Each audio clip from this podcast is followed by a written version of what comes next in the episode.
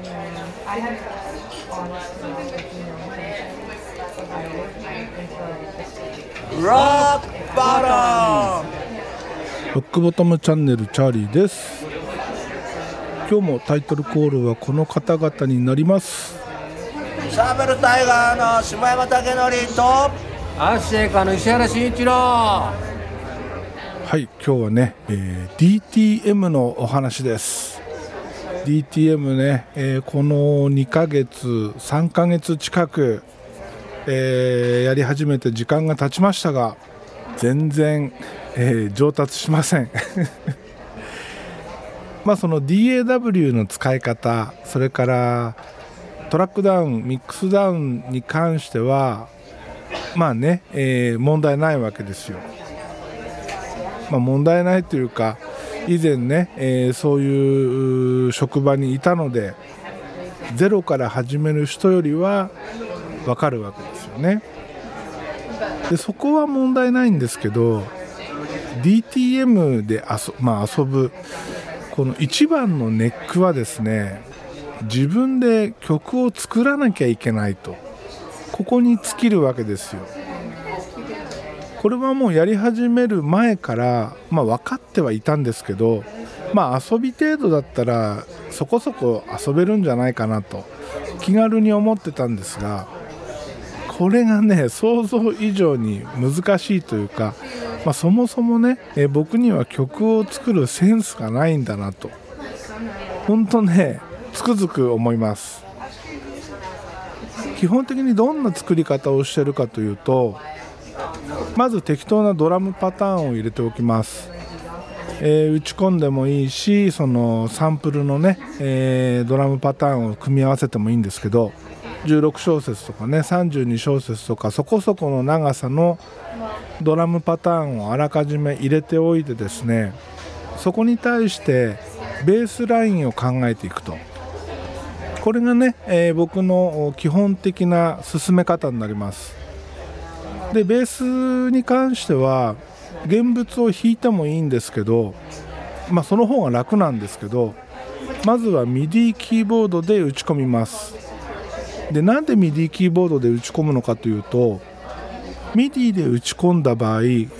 DAW の方でコードを抽出してくれるんですよ。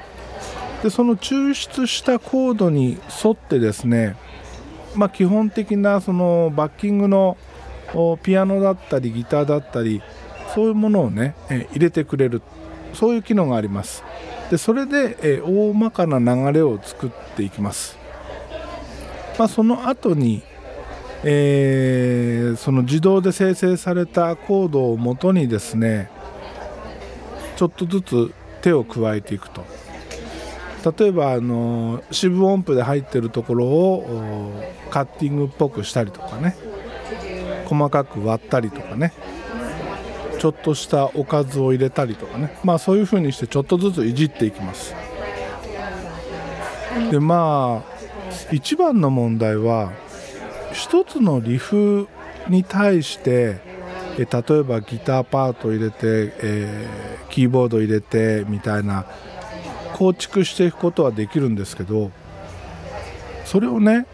一曲にまとめ上げていくっていうことがねまだできないです。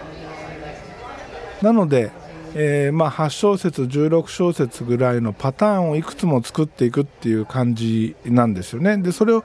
組み合わせて一つの曲にできればいいんですけどそれがねなかなかできないですよね。でさらにねできないことこれにね気づいたんですよ。それは何かというと歌メロが作れません。本当に。歌メロ全く作れない。何にも思いつかない。せっかくねボーカロイドがあるんで歌メロ入れてね歌わせたいんですけど全然歌メロが思いつかないんですよね。これねなぜかというとねなんかやってて思い思いついたというかなんとなくこうなんじゃないかなって理由がね、えー見えてきたんですけどそもそも僕はですね歌をそんなに注意して聞いてないなと。それから例えばカラオケなんかも行かないから自分で歌うこともないなと。いろんな曲を聴いててもですねボーカルって、うん、どうだろうその順位的に一番低いんですよね、うん、あのもちろんボーカリストが好きなあバンドもあるわけです。そういう場合は聴いてるけど基本的には、えー、ギターベースドラムを聴いてることが多くて歌メロってそんなに注意して聴いてないんですよ。自分でも歌わないから余計ね、えー、何も思いつかないと、まあ、要するに歌メロに対してのキャパがね僕には全然ないと。いうとこなんですよね。そこに気づいたんですよ。なので今はねそのバッキングだけバッキングだけを作っております。いやほんとね難しいです。もう一つね、えー、これどうやってやったらいいんだろうっていうのがあってさっきも言ったように最初にねベースラインを考えるんですけど普通リアルにベースを弾く時と違って鍵盤でベースを入れていくとですね例えば同じ音がずっと続く場合ルート音がずっと続くような場合とかねスタッカートになっちゃうわけですよね。鍵盤をオンオフオンオフするわけだからどうしてもその隙間ができると、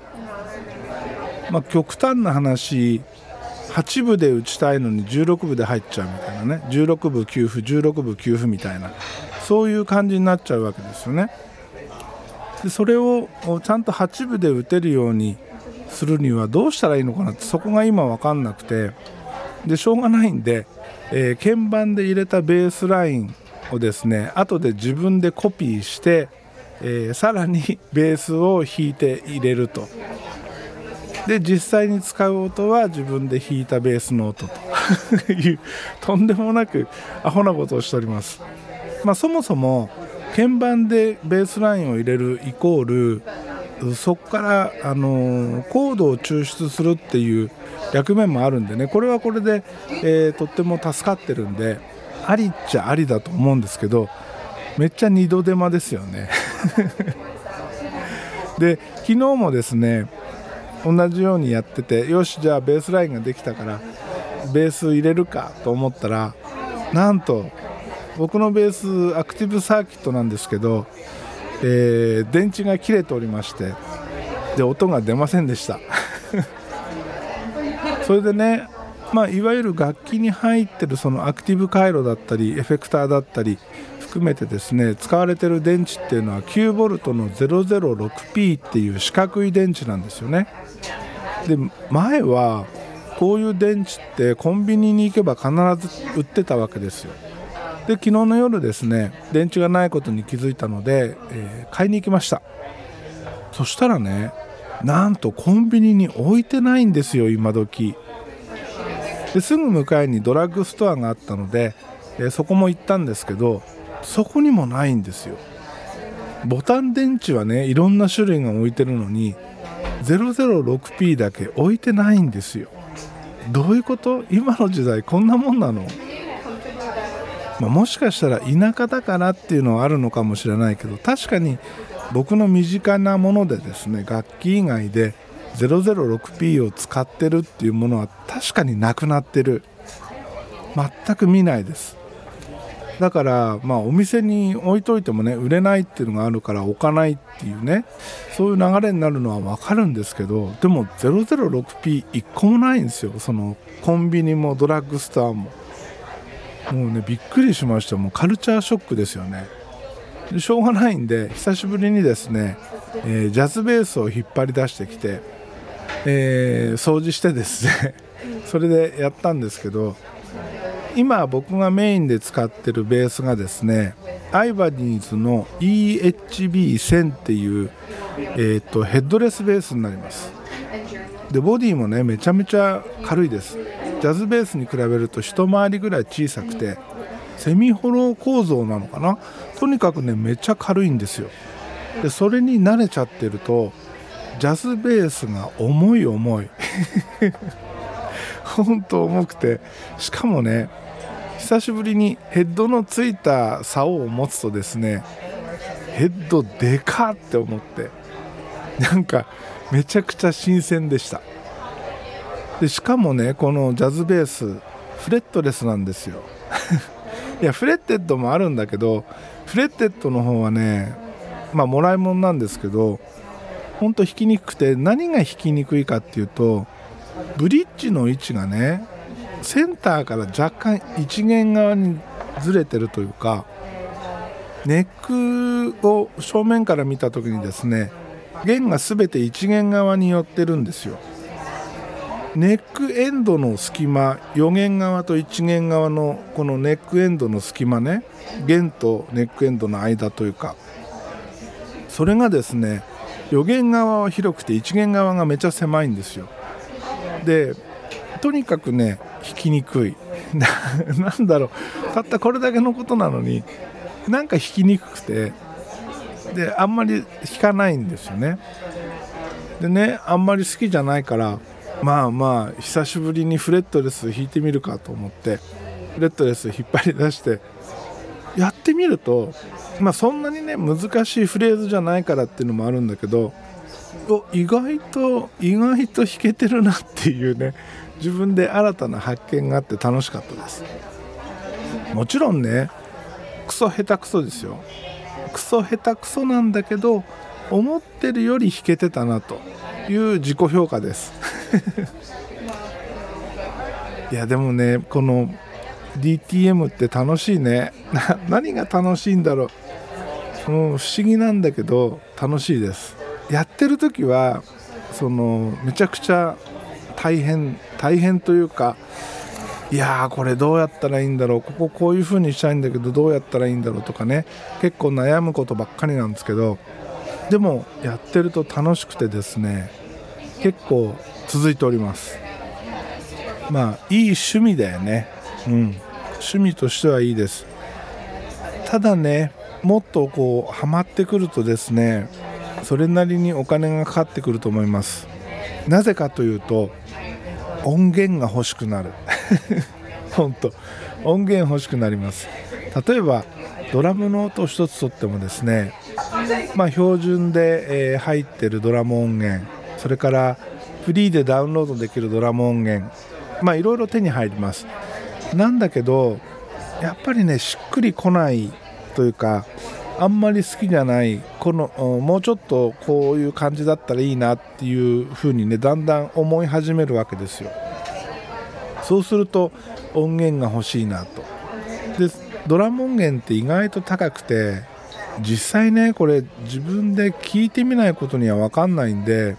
数千円だろうが数万円だろうがねなかなかこう手が出しづらいというかねそういうところがあります。でこれドラムだけに限らず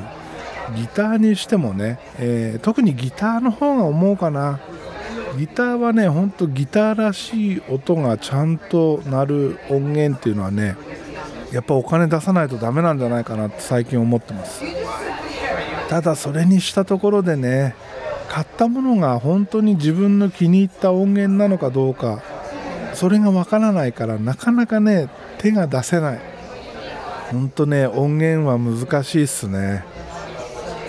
で、えー、もう一つプラグインなんですよ。エフェクター。エフェクターはねいやほんと参ります。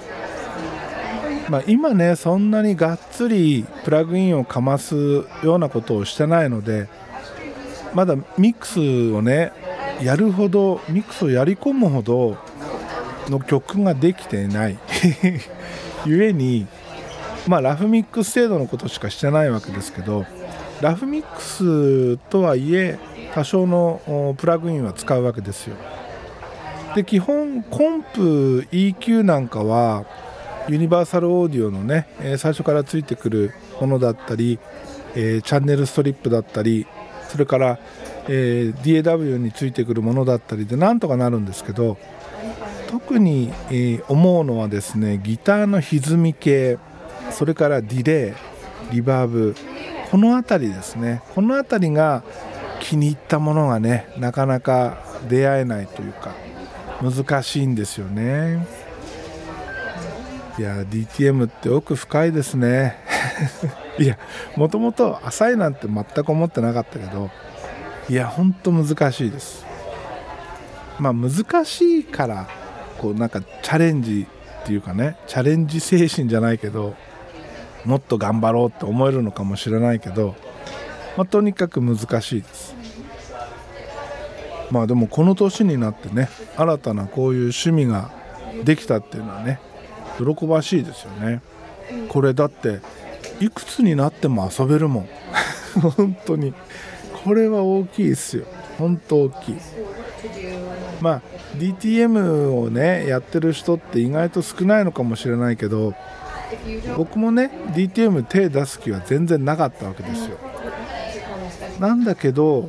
せっかくこうやってポッドキャストの編集でね DAW を使ってるわけだから DTM にね少しぐらい手を出しておくのもいろいろためになるんじゃないかなと思って始めたんですよね。まあ、おかげで DAW のいろんな使い方が見えてき見えてきたというか覚えられたというのはありますね。まあ、今はね DAW 二刀流なんですよ。ポッドキャストに関してはユニバーサルオーディオルナを使ってます。で DTM に関してはスタジオ1を使ってますどっちでもいいっちゃどっちでもいいんだけど多分ねポッドキャストに関しては編集作業が慣れてるっていうのもあるし、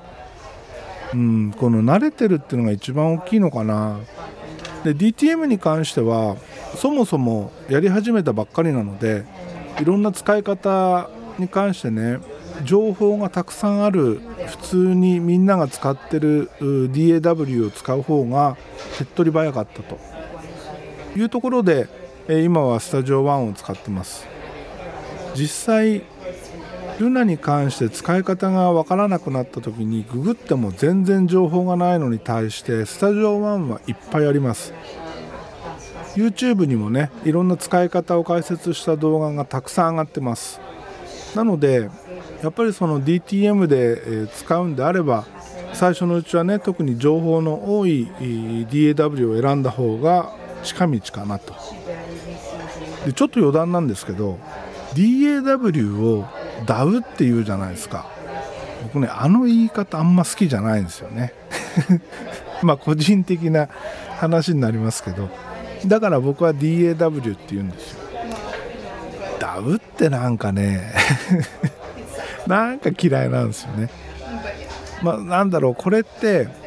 昔メルセデスの AMG をねアーマーゲーって言ったじゃないですか、えー、BMW をベンベーって言ったじゃないですか、えー、マイクの AKG を赤毛っていうじゃないですかまあ赤毛はね今でも赤毛って使うけどまああの、ポッドキャストの中では AKG っていうようにしてますけど普段えー、の会話の中では赤毛って言っちゃうんですよね。ねそういうなんか呼び方の何て言うかな僕なりのルールというか そういうのがあります。まあ、どうでもいいよね。というわけで、えー、まだまだしばらくはね、えー、DTM で遊んでいきます。なんかねいい曲ができたらここでもかけられたらいいなと思うんですけど1曲分仕上がるのはねまだまだ先になると思います。まああのリフだけねこんなリフができたよっていうのはかけてもいいかな。今月のリフみたいなね。もしかっこいいのができたらそういうのもやってもいいかなと思っております。